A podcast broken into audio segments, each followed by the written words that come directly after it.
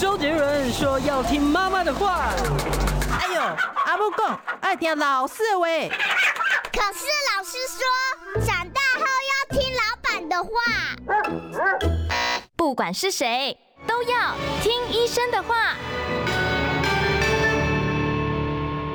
好，欢迎收听今天的《听医生的话》，我是节目主持人李雅媛哦。我今天呢，为大家邀请到的是台北医学大学附设医院胸腔内科的主治医师徐尚富，徐师，徐医师好，主持人好。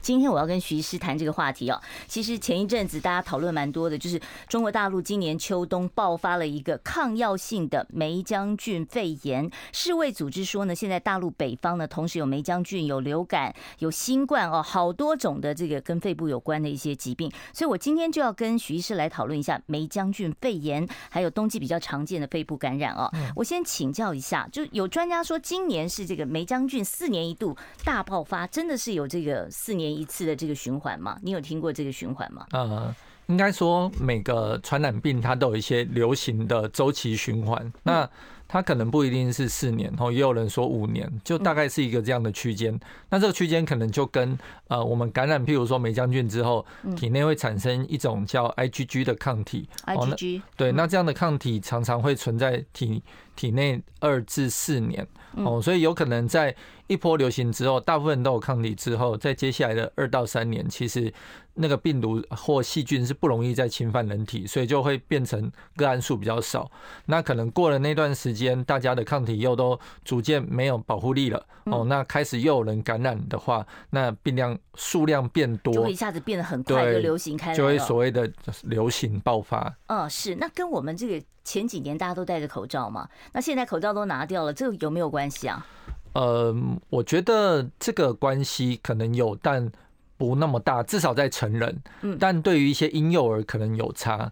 哦，因为我们成人其实是这过去的三年才经历了这个呃新冠疫情，然后戴着口罩生活的日子嘛。但我们可能在过去更长的时间，二三十年内，其实我们就是正常的生活，然后也。定时都会感冒感染哦，从我们从小到大哦，所以体内都有一些免疫系统的一些抗体保护力。那对于一些婴幼儿，他这两三年哦，这是可能因为疫情的关系哦，父母对他的保护是很足够的哦，不管是减少去公共场合，或者是出门的时候一定戴口罩，哦，让这些婴幼儿他减少了一些他可能在生长期间。应该要得到的一些常见的一些感冒病毒啊，或一些像是什么霉浆菌啊等等的感染，体内是干净的，它没有什么抗体这样的状况，所以造成它特别容易被感染。对，因为它就是等于没有任何先前有存在过的抗体可以去。因应他接下来可能会面对到的所有的呼吸道感染。其实徐医师，我很好奇啊，你说这个梅将军感染，它的主要症状到底是什么？我们所印象中好像就是咳嗽，在什么情况之下，我们通常去看感冒咳嗽，医生就开点止咳药，也不会说去帮你验说你是不是梅将军呢？你怎么知道你是不是梅将军呢？其实这个部分真的很困难，而且我觉得。呃，现在这个议题比较热门，可能是跟中国大陆有关啊，因为我们毕竟两岸来往比较多。对对对，那梅将军其实他不是最近才出现的哦，它跟新冠病毒不一样，它存在了已经三四十年甚至更久哦，它一直都在我们社区性的呃肺炎或是一般的感冒中占有一定比例的致病源是霉浆菌，那它其实很难分它。大部分的梅将军感染的人，他几乎都是以呈普通的感冒症状，顶多急性支气管炎这样来表现。大概仅只有大概一成左右的人，他可能会发展到所谓的肺炎。嗯，那所以当他在大部分呈现感冒或者是支气管炎的时候，你真的很难跟其他常见的那些什么鼻病毒、腺病毒啊，或是流感或一般简单的呃其他的病原体的感冒来做区分。所以医生也不会特别要求说你要验一下你是不是霉浆菌，会这样吗？这个通常哈，我们的经验上，在诊所的话，哈，这可能分诊所跟大医院。嗯，诊所常常就是感冒今天去看一次，然后三天没有好，还是咳嗽很严重哦，然后。呃，可能有时候诊所的医师就跟他说啊，你可能支气管炎，那再给他三天的药，三天药没好，他就会说哇，你这可能要怀疑是霉浆菌，就给他霉浆菌的用药。那当然有一部分就会这样好了，有一部分也没有好。那那一部分好的到底是不是霉浆菌，还是他也该好了？哦，这个很难说。所以根本就没有人知道说你到底是不是霉浆菌，然后只能说从你病程的长短、咳的长跟呃短来做一个判断。那咳嗽是那像梅将军感染的话，他会发烧吗？然后他会不会流鼻水啊？或者是他的咳嗽大概会长持续多久的时间？就是像我们刚刚前面讲到，其实梅将军跟一般的感冒，不管是病毒或常见的细菌，它的表现很像哦，它也会喉咙痛、鼻塞、流鼻水，然后会流鼻涕的哈，然后会咳嗽，嗯，那发烧但也有可能，那甚至如果是那一层进展到肺炎的人，他的发烧的时间可能会拉长，而且他可能还会有喘的现象，所以在他没有进到比较严重的时候，或是少数有人得到梅浆菌后，他会有一些很特别的。肺外表现的一些症状哈，譬如如果他去抽血，看到明显的溶血性贫血，或者是贫血啊，呃，不是每个人都会发生，有一小群的人他会有一些肺外的霉浆菌的感染的症状，好，比如说会溶血性贫血，然后会造成一些，尤其在青少年比较常见，哦，虽然比较常见，但也是相对少见，就是一些皮肤或者是嘴巴的这些黏膜的一些发炎。破皮，就是说哦，嘴巴里面哎，可是手足口症不是也是会吗？对，所以它有很多鉴别诊断。那只是说，当你是有怀疑梅将军的时候，又看到这些症状，那就会更高度怀疑。但这些症状其实在感染梅将军的族群中占的比例非常少，大部分就是像一般的感冒而已。咳嗽、喉咙痛，然后发烧个可能一两天也就停了。哎，其实徐医师，我一直很很很关心，就是说，像我们有的时候，我不知道我自己是不是流感啊。如果医生还到诊所，医生还没有叫我去筛的时候，我也不知道我是不是流感。流感跟一般的感冒怎么分？然后呢，流感跟这种霉浆菌的感染，又有没有办法从症状上做一个区隔呢？呃，老实说，如果要从症状上来分的很细很准的话，是几乎不可能，很难的。但是有时候我们会从一些呃比较像什么的特征来去区分。哪些特征？我就好奇，我们自自己判断一下。对，像是如果讲一般感冒哦，一般病毒的感冒跟流感的造成的一些症状，流感常常它发烧跟肌肉酸痛的。比例会比一般的感冒明显。哎，可是人家跟我讲说，发烧你就会自然会有酸痛，是不是这样子呢？酸痛跟你的就是你觉得骨头酸是跟你发烧有关，是不是这样子呢？哎，倒也不一定呢，不一定。对对对，它有时候是其他的一些病理机转造成的，哦，所以不是所有的发烧都会合并肌肉酸痛。嗯，哦，那如果。呃，听众们有一些发烧经验的话，你看有一些自己发烧，其实没有肌肉酸痛，但你可能觉得很胃寡，很很很寒热，胃胃寒。对对对，但你可能一点酸痛都没有。但有时候或者是甚至是你发烧，你只是凉，觉得热热的，你凉才知道自己发烧了，那你也没有其他更多的不舒服。哦，所以常常流感造成的发烧，病人的那个肌肉酸痛的程度会是他蛮明显的一个抱怨的。所以当病人有提到这样比较。呃，跟一般感冒不一样的呃特征的时候，哦，我们就会怀疑他是流感，对，然后可能就会做个快筛测试。嗯，那如果测出来是的话，那我们就会投予一些像克流感的一些特效药。嗯，是。那有的人说那个喉咙特别红，好像发炎特别严重那种，就可能是流感。这个判断准不准呢？这个应该不是很准。这就像是所有的感冒，嗯，所有的病毒或 COVID-19 或者是流感，喉咙都会红，它都可轻可重。嗯，好，所以就是同样一种疾病，它都可以从轻到重，像一个呃光谱一样。嗯，哦，所以你说喉咙。很肿痛、很红，这个一定是流感？我觉得倒也不一定，这只能说你喉咙发炎的很严重。那它可以是任何的感冒病毒、流感，甚至于是新冠，对，新冠都可以是没有错。是那那通常这个霉将军，那您刚才讲到说哦，三天没好，可能才会给你霉将军的用。所以换句话说，霉将军它跟一般的流感用药或者是一般感冒用药是不一样的，是吗？对，一般的感冒哈，其实它是常见的一些就症状处理了。对，病毒感染，那那些感冒病毒有很多，那他们常常致病力也不是那么的强，所以第一个它没有什么特效药，第二个它通常症状治疗，那抵抗力自己恢复的时候，它三到七天内都会痊愈哦，所以感冒其实是不需要吃任何的药物，只是说喝水睡觉就能好。对，有时候你去诊所，他也不太确定你到底是。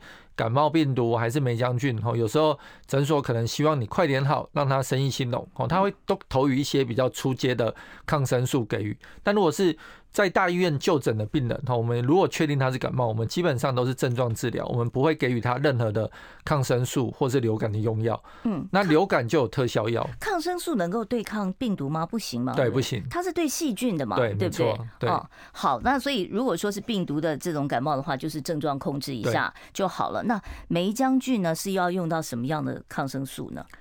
梅将军其实哈，在最近成为一个热门议题之前，其实都一直存在我们的日常的职业中。我们偶尔就会遇到一些梅将军感染的病人，但梅将军其实就是，其实大家如果看最近很多报章杂志，就知道它有一个别称叫“行走的肺炎”嘛。为什么？就是说你得了这个，就算你已经发展成肺炎，你顶多就咳嗽、发烧，但你不至于虚弱喘到无法下床活动。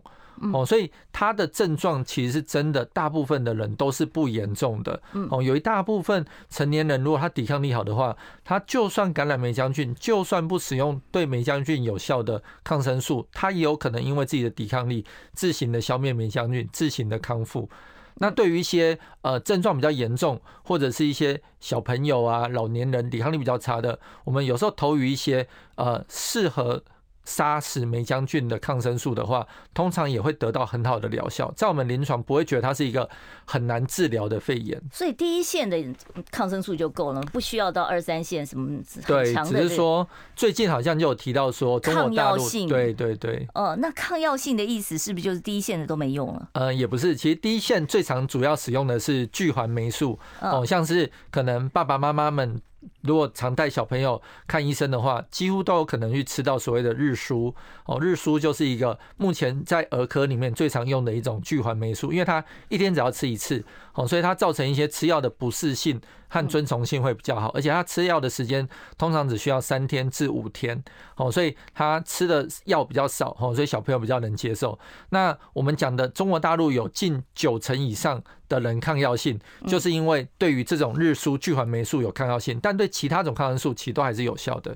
好，我们待会儿呢再继续呢来和今天邀请到的台北医学大学附设医院胸腔内科的主治医师徐尚富徐医师呢来讨论有关于啊这个冬天比较常见的肺部感染，还有特别是最近呢大家很很呃担心的一个话题霉浆菌的这个感染问题。待会儿再回到我们听医生的话节目现场。我关心国事家事天下事，但更关心健康事。我是赵少康，推荐每天中午十二点在中广流行网新闻网联播的《听医生的话》。我们邀请到的都是国内数一数二的医疗权威，给你一个小时满满的医疗资讯，让你健康一把抓。除了收听以外，还要到 YouTube 频道上订阅 “I Care 爱健康”，按赞、订阅、开启小铃铛，爱健康三支箭，一件不能少。你现在所收听的是我们中广的听医生的话。我今天为大家邀请到的是胸腔内科的专科医师徐尚富徐医师哦，他是台北医学大学附设医院的主治医师。如果听众朋友呢，待会儿三十八分，你有任何有关于咳嗽啊、气喘啊啊，或者是慢性阻塞性肺病啊、肺气肿啊这方面的问题，都欢迎大家待会儿可以扣印直接来请教我们的专家徐尚富徐医师。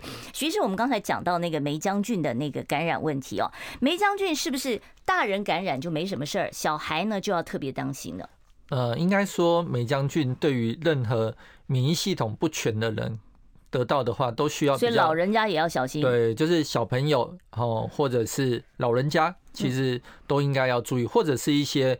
抵抗力特别弱的，哈，比如说他有一些呃洗肾的病患呐，糖尿病控制不佳的病患呐，或甚至癌症在接受化疗的病患呐，这些人因为他的疾病本身或治疗本身导致他免疫系统比较低落，哦，也需要这些注意。不止梅将军啊，就应该说这类免疫系统不佳的人，对于所有的感染症都要特别小心，因为他们都有比较高的比例会演变为重症。是所谓的重症，是不是就是肺炎呢？重症就是肺炎以外，就是这个肺炎有可能在往后进展为呼吸衰竭，那可能就会进到需要插管啊、接呼吸器啊等后续的一些很侵入性的治疗，这就是我们所谓的重症。哦，肺炎会变到这个呼吸衰竭这样子的严重，像我上次看那个有一个名模那个洪小磊小姐，她好像就是在国外，就是哎扁桃腺发炎，怎么就变成说非常严重的肺炎？这个是有可能的，有可能的。那你只要呼吸道的感染够严重，严重到让你无法。自行靠自己可以轻松的呼吸的话，嗯，也许你就有那个呼吸衰竭需要插管的可能性存在。嗯，像这种梅将军它恶化变成肺炎的比例高不高？其实不会很高诶、欸，嗯，大概一成左右吧。大部分的梅将菌就是像感冒一样，就是在一些上呼吸道的症状，像。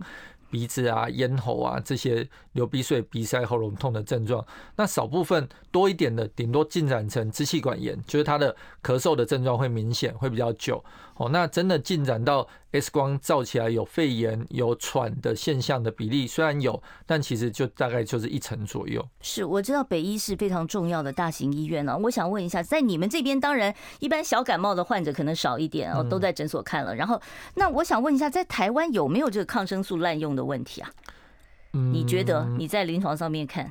我觉得抗药性明明不明显？我觉得在台湾的一些感染症抗生素的使用，应该还是有一些比较过度使用的状况，可是可是可能没有像中国大陆或某些国家这么的严重。哦，那其实我们呃台湾的感染科的医师们也很致力于在控管这个抗生素滥用的问题。那但是这个有时候就是每个人立场不同，所以他使用抗生素的那种。呃，选择性会不一样，像诊所医师吼，他可能会让会会让病人说，我我要快点好的那种需求，所以他可能就是宁愿错杀，但也不可以放过一个吼，所以他可能就会比较。广泛的去给予一些其实不需要使用抗生素，一般感冒的病患一些初阶的抗生素。我其实有一个很无厘头的问题想问，我每次看到那个呃诊所啊或者是医院开的那个药，我只要看到是那个两色的胶囊，我就觉得这是不是抗生素？是不是胶囊那个抗生素都是这样胶囊两双色胶囊，红的呃白的或者是绿的白的这样子呢？欸做成胶囊的抗生素是蛮多，但有一些是定剂的，所以大概很难从 它外形看起来，所以可能还是要看它的那个药单。好，这这这我无厘头，你们不要理我。好，另外我想问一下徐医师，就是所谓的抗药性到底怎么来的？这个大家都知道，有一个观念就是说，抗生素跟一般的药不一样。像一般你治疗感冒的症状的一些症状用药，你可能没症状，你可以不用了。那但是抗生素的话，都会那个护理师都会特别叮咛你，你一定要吃完一个疗程三天或七天。那这个抗生素是你吃完了这个疗程，就完全不会有抗药性的问题了吗？呃。抗生素的抗药性哈，主要就是来自于，就是我们可能常会跟人家说，就是如果你杀不死我，就只会让我更强大。其实，在细菌里面也是这个样子。哦，你没有把它杀光的话，你把它灭掉九成，剩下留下了一层，可能未来就会产生抗药性，它就不再怕你这样的治疗。哦，所以这就是我们常常会叫民众，就是说，当我们确定你是一个感染症，譬如肺炎，我们也确定你的致病源是什么，那给予你。呃，专门的一些抗生素或是一些抗病毒的药，我们就希望你把整个疗程治疗完，而不是说，因为很多疗程可能是七天，那可能吃到第四天，它主要的症状都好了。他会自觉他已经没有问题，不需要吃药了，就停药。可这个时候有可能是他的症状真的好了，那他体内的细菌或病毒其实只杀掉了七成到八成哦。那你不再吃药，剩下两成可以存活下来，那他未来就有可能因为这样去做一些突变，演变出他不害怕这样子的抗生素的一些。菌种出来，那就产生了抗药性。那这样的情况发生越多，就会在那个社区、那个环境里产生越多抗药性的一些病病。病毒在散布，或者是细菌株，那这样子对于以后日后的治疗就越来越困难。好，所以你说大陆发生这个抗呃抗药性的这个霉浆菌感染，也可能是就是说，并不是这个人本身体内的抗药性，而是整个社区里面出现了这种有抗药性的细菌。是他得到的时候，就是得到了抗药性的霉浆菌。哦，原来如此。那为什么有的那个医生说你吃三天抗生素就好？有的人会说吃七天，是每一种抗生素的疗程都不一样吗？还是说我就给他一次吃足，我就给他吃个十天？医生叫我吃七天，我吃十天，我一定要杀的干干净净，有这个必要吗？呃，这个主要大部分呢、啊，如果譬如我们讲这个梅将军，如果说已经演变成肺炎的话，我们的确会使用抗生素介入。那除了日舒以外，日舒真的是一个比较特别的药。大部分其他种类的抗生素，哦，它使用的治疗期间大概都是七到十天。所以那三天是怎么回事啊？我还有医生给我开过说三天。对啊。呃日舒如果它是用来治疗梅将军的话，它的治疗的时间会建议三到五天。哦，三到五天。对，但很多民众都会只拿到三天的药，这跟我们一些健保给付有关吗？因为门诊门诊就是三天的用药嘛。嗯。所以如果当他呃门诊医师高度怀疑你是某些细菌感染的时候，他有时候会建议你再二次回诊，就是因为他让你吃满一个七天的疗程。哦，所以你也不能说医生给你开了三天的药，然后你疗程还没结束，你你就不去了，你还是要再回诊一次。对，但这个比较呃有趣的点就是说，也不是每个感冒或疑似梅将军的人去诊所，他就真的是细菌感染，真的需要吃抗生素。哦，所以这真的有点困难，就是说。也许你甚至连那一开始的三天都不需要，但有些人却是你真的需要，而且你需要的不止三天，你需要七天啊，所以这真的很难，所以才会造成，哪怕是很先进医疗的台湾，还是有一些抗生素滥用和抗药性的问题，就是这样造成的。是，那这个梅将军如果我感染了，我今年冬天感染了，我是不是今年我就有无敌星星，我都不用再担心了呢？呃，梅将军感染后，应该是近期真的是。半年一年内都会有抗体啊，那的确不容易再反复感染。好，我想呢，这个冬天本来就是呼吸道疾病特别多的时候啊。待会儿呢，我会继续来跟徐尚副医师讨论相关的问题。想健康怎么这么难？想要健康一点都不难哦，现在就打开 YouTube 搜寻“爱健康”，看到红色的“爱健康”就是我们的频道哦。马上按下订阅，并且打开小铃铛，就能医疗保健资讯一把抓。想要健康生活，真的一点都不难，还等什么呢？爱健康的你，现在就打开 YouTube 订阅“爱健康”。欢迎大家呢回到我们听医生的话节目现场啊！我今天呢跟大家讨论的是有关于啊霉浆菌的这个造成的肺炎，还有冬天容易发生感染的一些问题。为大家邀请到的是台北医学大学附设医院胸腔内科的主治医师徐尚富徐医师啊。三十八分我会开放现场 call in 专线，听众朋友，如果你也有一些像喘啊、咳嗽、久咳不愈啊，或者是肺部方面的问题、慢性阻塞性肺病，你都可以拨电话进来请教徐医师。不过我现在呢有一个事情要先跟大家。说一下，这是个好消息哦。呃，这个礼拜天，十二月十七号早上八点半到十一点，如果你是在士林地区的话，或者是你有兴趣参加这个活动哦，这是一个免费的保肝抽血筛检活动，只要你是三十岁以上，你都可以参加哦。这是由肝基会还有国际扶轮三五二三地区在台北士林区泰北国际双语学校所举行的免费保肝抽血筛检活动。你想要知道呢？你的这个肝脏健康啊，你可以呢来参加这个免费的活动。电话号码呢，你可以打我们中广的服务专线零二二五零零五五六六零二二五零零五五六六，把这个好消息告诉呃在北部地区的听众朋友。如果你方便的话，这真的是一个不错的检查机会。好，接下来我再回到这个相关的问题来请教一下徐医师啊，冬天肺炎的这个比例真的比较高吗？嗯，我看到一个报道这样说，他说冬天好像呃肺部感染变成肺炎的特别多，真的是如此吗？呃，的确，某些某些疾病都有它比较好发的一些时辰嘛，嗯，像是流感啊，然后还有一些霉将军，的确都在秋天的时候会开始比夏天的时候来的多很多，嗯，哦，这个也是为什么我们进到。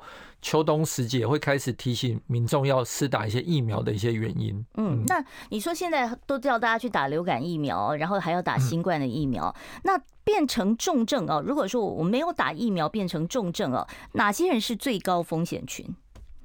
嗯，就是如果我们撇除霉浆菌，也有可能得到重症啊，但这比例真的是相对少见，少很多。对，那比较常见。比较常听到发展为重症，像流感重症啊，或新冠肺炎重症啊，这类。有可能发生重症的人，主要就两个族群。哦，那其实它两个族群的大原则都一样，就是它的保护力比较低。那谁会保护力比较低？譬如很老的老人家。嗯，那如果他又没有打疫苗的人，哦，这两种族群都很容易比较有机会发展为重症。嗯，可是你说老人家他本身身体状况就不好，打了疫苗之后，他的反应会不会更糟糕？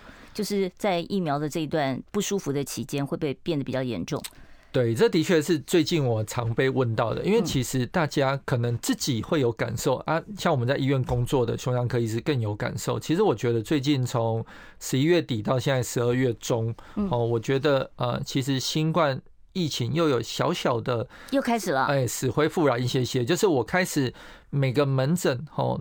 四十个人里面，多多少少都会有两到三名，他会跟我说，他今天下午或他昨天哦发烧，喉咙很痛，他帮自己采了快筛，他给我看他是两条线的阳性的病患。那你们你们这样每天碰到这种就是有传传染风险的患者，你们医生会不会现在现在现在新冠应该没有那么大的威力了吧？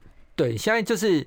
呃，它传染力其实还是不弱啦，只是说现在呃已经演变到 Omicron，然后 Omicron 又有很多变异株，它已经真的越来越流感化了。就是说，我们像一开始在两三年前看到那种哇很严重的肺炎，很喘啊，甚至要插管的比例，真的是有大幅的下降。但是呃，必须要说，这个主要还是对一些青少年、成年人、吼青壮年，他。就真的很像感冒哦，那真的也不用吃抗病毒药，然后就算你不塞，你其实就像你是感冒，你好了，你可能也不知道你已经又确诊一次又好了，哦，但是我们还是有看到一些收住院的长辈哦，大概每十个还是有一个左右，我会在住院期间演变为重症，转到加护病房去做处置，所以，嗯，所以对于免疫力比较低的这个族群，还是建议要打疫苗。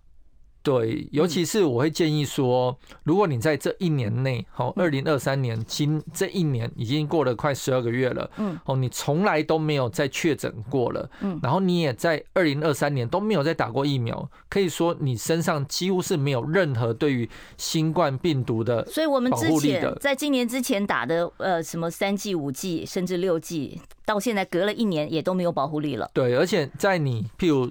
前一年打的可能跟现在的病毒株又是很不一样的，所以我会建议至少这一年二零二三年之内没有再确诊过的，没有再呃施打过任何疫苗者，然后你是高龄的长者哈，譬如你是七十岁以上的长者，或你六十五岁合并一些慢性的像洗肾啊、糖尿病这些比较容易发展为重症的族群，还是可以考虑。打个新冠疫苗啦，我觉得是。那我问一下徐医师哦，他们很多这个传染性疾病，这个呼吸道传染性疾病都是飞沫传染。对。那这个飞沫到底可以飞多远？我离它多远，我不会被传染？基本上飞沫哈，我们平均讲就大概它可以飞大概一公尺左右，只不过是跟每个人的咳嗽能力、肺活量有关呢。哦。哦，就譬如你叫老人家咳痰，他可能。咳都咳不出来，他就在嘴巴里。但你叫个年轻人用力的咳痰、吐痰，哦，他甚至可以吐超过一公尺之远。哦，所以之前我们就会定说，那。一公尺大概是平均的一个标准哦，老人家可能更短，年轻人可能更大哦，所以我们之前社交距离定一点五公尺的原因就是说，大部分一点五公尺大概这个飞沫喷到你的机会就很小了哦，所以一点五公尺是一个绝对安全的一个，几乎是一个绝对安全的一个。如果是以飞沫传染的话，不是，因为如果你是一些空气传染，它就可以传得更远了，那它可能就是你在同一个空间内，就算是两三公尺都不一定很安全。那要问一下徐医师了。说，你说很多老人家现在六十五岁以上有公费的这个肺炎链球菌的疫苗可以打，那这个肺炎链球菌的疫苗，如果我打过了，我是不是也比较不容易因为梅将军感染得到肺炎呢？这个彼此之间有任何关系吗？应该说，呃，肺炎不同的菌种啊，对，肺炎链球菌疫苗哈，我们都会跟长辈这样说，就是我们会鼓励长辈打。哦，那现尤其现在政府很棒啊，就是六十五岁以上就补助施打了嘛。嗯，那他打的好处，其实我们都会先提醒病人说，呃，不是打了就你今生不会再肺炎，因为可以造成肺炎的病毒细菌实在是太多太多了。嗯，但就细菌这一块而言，呃，肺炎链球菌是一个很主要的，可能占了三分之一的角色。嗯，所以就是说你减少了三分之一得到。细菌性肺炎的风险的机会，但你还是有可能有那三分之二得到其他像什么嗜血杆菌啊、霉浆菌啊等等，呃，肺炎的一些风险。霉浆菌不是也是细菌吗？对。这 就像是不同的菌就，对，就像是病毒跟呃，也有流感病毒跟新冠病毒，它打的疫苗也是不一样的。好，待会儿呢，我要开放现场 call in 专线，我们现场电话是零二二五零九九九三三零二二五零九九九三三。听众朋友呢，如果说你有任何有关于肺炎呢，哦，或者是呃这个下呼吸道肺部的问题，咳嗽咳不停，都欢迎你打电话来请教徐尚富医师。待会儿回来哦。我关心国事、家事、天下事，但更关心健康事。我是赵少康，推荐每天中午十二点在中广流行网新闻网联播的《听医生的话》。我们邀请到的都是国内数一数二的医疗权威，给你一个小时满满的医疗资讯，让你健康一把抓。除了收听以外，还要到 YouTube 频道上订阅 I Care 爱健康，按赞、订阅、开启小铃铛，爱健康三支箭，一件不能少。听众朋友，你所听的是我们中广的《听医生的话》啊，也欢迎听众朋友呢订阅我们的频道。我们是 I Care 爱健康，这里面除了我们听医生的话以外，在流行网所有访问医生专家的保健的啊相关的主题，我们也都会放在这个频道里面，大家可以把它当成一个小百科来查阅啊。如果说你想要很深入的了解哪一种疾病，你一定可以在我们这个频道里面啊找到相关的这个资料。好，接下来呢，我们要开放现场 call in 专线零二二五零九九九三三，第一位听众朋友，你好，请说。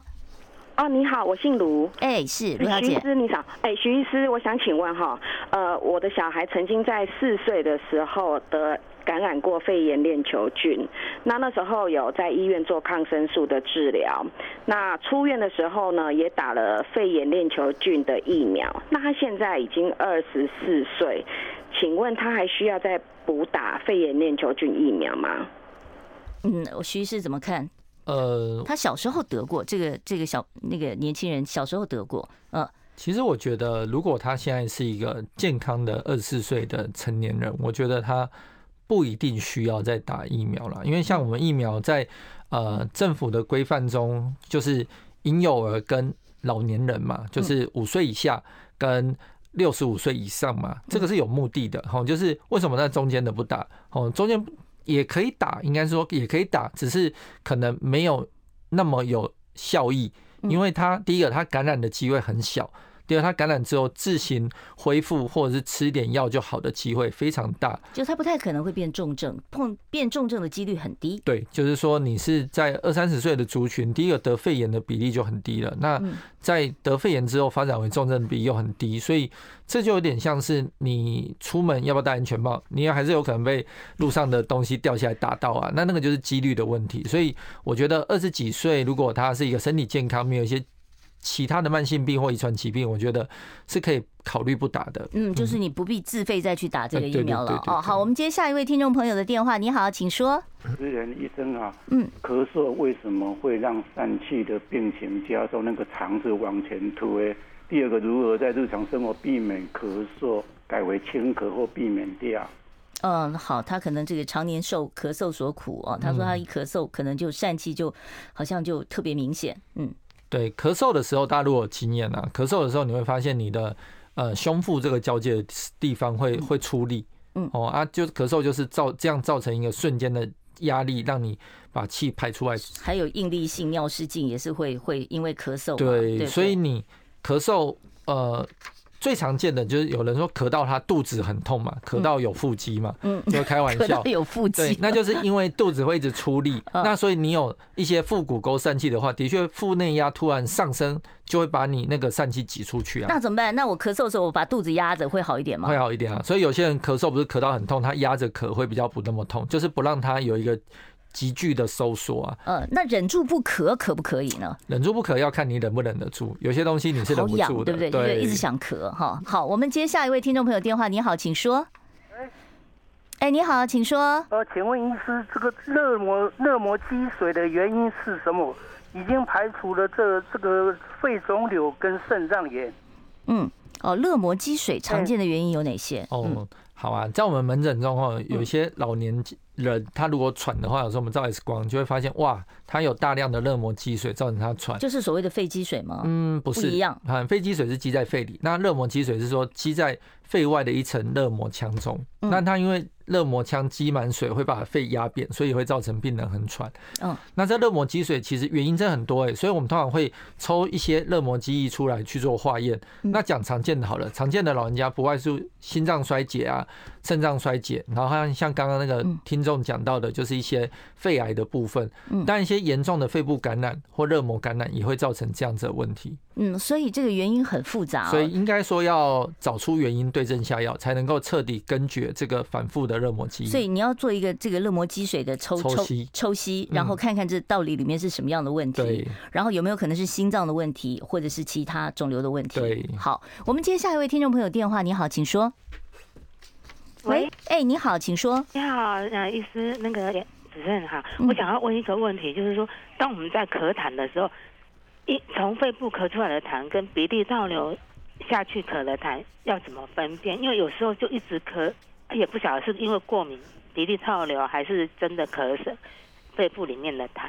嗯，好，他到底是从肺里面咳出来，还是鼻涕倒流流下去了？他有这个疑问。了解，就是这个的确对于非。医师的人员不容易了，就是所以很多民众说啊，他痰很多，但有时候我们帮他检查一轮，会说你肺部 OK，其实你那些都不是痰，你是。肺部是不是用听诊器听一听就听得出来有没有痰在里面？嗯，很严重的话是听得出来，但如果你痰不那么多的话，有时候不一定很好用听诊器可以分别，所以我们还是会照个胸腔的 X 光片，就是这个原因。那如果说怎么鉴别说是肺部的痰，还是说是鼻涕倒流造成的咳出来的痰？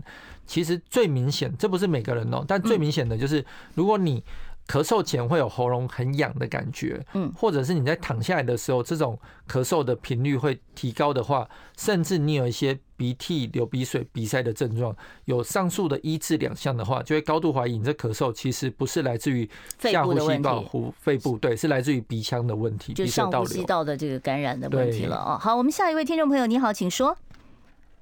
年长者是不是一定要打肺炎链球菌？那请问说，现在肺炎链球菌好像有不同价，譬如十三价、是三价，那哪打哪一种比较好？现在有最更新的吗？嗯，哦，好，这个问题其实很好啊。对，年长者是不是一定要打肺炎链球菌疫苗？嗯，我会觉得没有什么是一定的，但是我会建议哦，因为呃，第一个肺炎链球菌疫苗哦，它其实是一个呃很循规蹈矩发展的疫苗。哦，所以它有经过安全性很高，对完整的一期、二期、三期，甚至上市之后的四期回顾。哦，它其实它的发展很完整。哦，比较不像那时候因为疫情期间紧急上市的新冠疫苗有那么多问题，所以肺炎链球菌疫苗我们很少听过打了有什么严重后遗症、副作用的。这是第一个。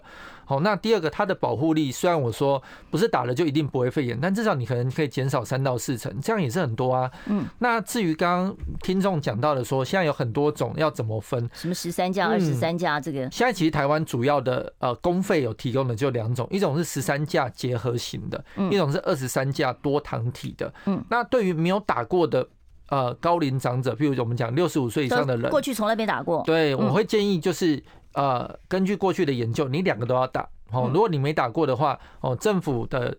政策也是这样制定，你会先打一次十三价的结合型疫苗，嗯，那在隔了一年之后，你可以再接受第二季的二十三价的多糖体疫苗，这样大概你在打完两剂之后的五年之内，其实你的保护力都是很充足的。那五年之后是不是又要再来一次十三价加二十三价？呃，如果一些很高龄的人，譬如他在六十六岁打了之后，他到他七十几岁的时候要不要再打？嗯，我们有时候会再建议隔了五年之后可以考虑再打第二次的二十三价多糖体疫苗。但政府呢就。就是只给付一次，是不是？呃，目前好像是这样。好，我们要稍微休息一下哦。待会儿四十八分开始呢，我会继续接听听众朋友的电话。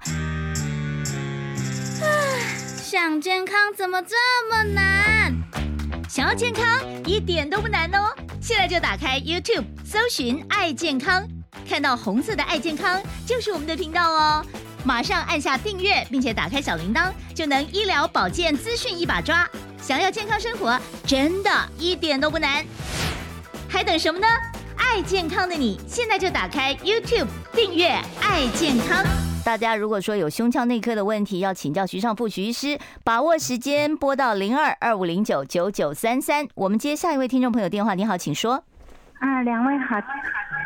哎，麻烦你把收音机关小一点，要不然我这边听到会有很重的回音，听不清楚您的问题。好，您请说。请问一下，那个呃，扁桃腺发炎化脓是是感冒引起的吗？需要用抗生素治疗吗？嗯，扁桃腺都已经化脓了。如果如果扁桃腺发炎化脓，呃，通常都会使用到抗生素，因为就会怀疑说你有一个比较严重的细菌感染，甚至这类的病人少数的还需要一些引流的状况。哦，所以这个真的是可轻可重。